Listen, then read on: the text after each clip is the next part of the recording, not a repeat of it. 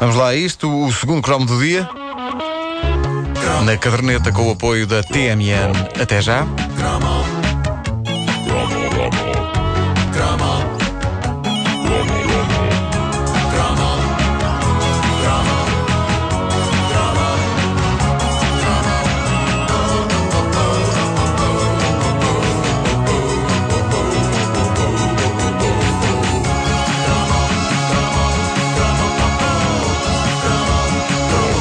Já não é a primeira vez que falamos dos shampoos da nossa vida aqui na caderneta de cromos. Em tempos nós celebramos essa invenção mítica que era o shampoo Foz, nas suas poderosas garrafas gigantes e os É seus verdade. aromas inebriantes de maçãs verdes ou ovo. Isto eram variedades tão comestíveis que me parece que eh, se uma pessoa estiver sem comida em casa e quiser fazer uma omelete, em vez de ir buscar ingredientes ao frigorífico, vai à banheira. Bom, o shampoo Foz era de facto lendário, numa época em que genericamente qualquer shampoo era lendário. Vidal Sassoon era rei e senhor, eram famosos os anúncios. Lembram-se dos anúncios do Vidal Sassoon? Claro sim, sim. Víamos Vidal a pentear as mais variadas estrelas de Hollywood e elas agitando suas cabeças em câmara lenta, fazendo do simples ato de dizer que não a coisa mais glamourosa do mundo. É incrível. Uma mulher com a cabeça lavada pelos shampoos de Vidal Sassoon, se o marido lhe perguntasse: Oh querida, isso esta noite nós, esta... Se ela não estivesse para aí virada e dissesse que não com a cabeça, era fascinante, em câmara lenta, como no anúncio. O cabelo flutuando magicamente, quase fio a fio. Esmagador, esmagador. E um homem só tinha que ficar resignado. Tipo, olha, fico com muita pena, mas gostei muito de ver o cabelo a mexer assim. Ah, havia também o Crisan, com o seu clássico Crisan. Hã? Crisan. Crisan, exato, claro. Uma daquelas coisas que prova que uma ideia pode parecer extraordinariamente estúpida em publicidade. Crisan, hã? Crisan. Mas estúpido ou não, o que é certo é que passados 30 e tal anos ainda nos lembramos todos disto. É verdade, portanto, funciona. Incrível, incrível. Mas sem dúvida que o shampoo mor da nossa infância era uma verdadeira poção mágica chamada Shampoo Johnson's para bebê. Opa, sim. Ainda hoje há, ainda hoje há, mas não cheira exatamente ao mesmo. Não cheira exatamente ao mesmo, Oh, com grande pena minha. Seja como for, continua a não arder nos olhos. Não arde Eh, nos olhos. E esse era, era o, o grande milagre deste shampoo clássico, era esse. Estava tudo naquela gota vermelha no rótulo. No more tears. Como é que era a versão portuguesa? Não, não causa lágrimas. Não- não- não é super causa frio. lágrimas, exatamente. Super frio. A versão portuguesa. A versão inglesa parece o título de uma canção, No More Tears. E, a- e a versão espanhola também. As embalagens deste shampoo em Espanha dizem No llores más. Oh, É arrebatador. Não chores mais. Possivelmente não foi adotado cá porque parece o título de uma canção da Ágata ou da Romana. Mas, acima de tudo, parece a versão de No Woman No Cry que os cantores brasileiros cantam nos bares e restaurantes, onde reparar, não é? Há sempre um momento, não, não chore mais. É verdade, Não, é verdade. não chore mais. E a pessoa a querer comer e a não conseguir. Bom, ah, como é sabido por quem já passou pela experiência, quando se é petis, ah, a entrada de shampoo para os olhos é algo de apocalíptico. A gente estava-se nas tintas para se a guerra nuclear estourava ou não, porque verdadeiramente dramático e medonho para os pequenos nós era se shampoo nos entrava para a vista durante uma lavagem de cabeça. Exato, era, era, um, era um pânico. Era incrível, daí que o shampoo Johnson's fosse uma verdadeira mesinha mágica com a sua declaração de não ardor. E de facto não arde, mas o que me irrita é isto. Se já se descobriu que é possível fazer um shampoo que não arde nos olhos, porque é que só os pirralhitos é que têm direito a ele?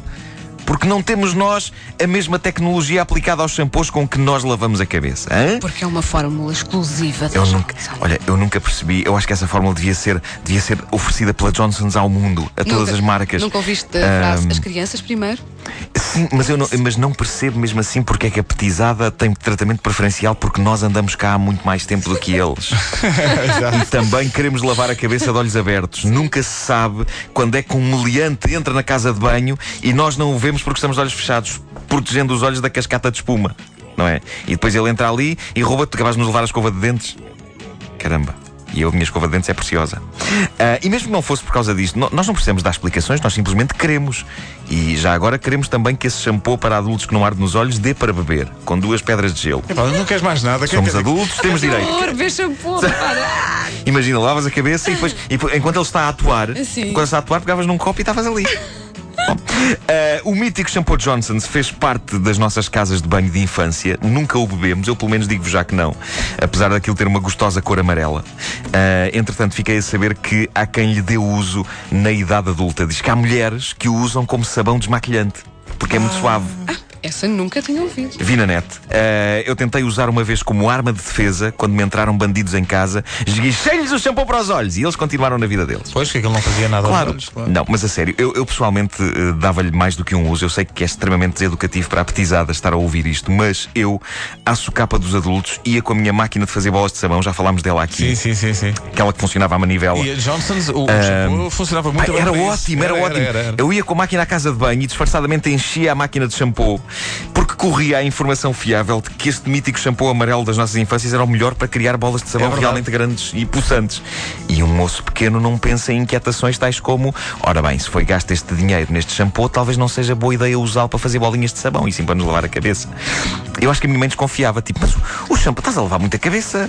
Incrível. Mas, Eh, mas funcionava ou não? Era de facto um era, era fazer lindo, era lindo, eram, eram bolas grandes e, e, sobretudo super perfumadas. O, o cheiro daquele shampoo era incrível. É inconfundível. Ah, nós, eh, nós não queríamos saber destas inquietações de gastar dinheiro, de, de gastar um shampoo caro.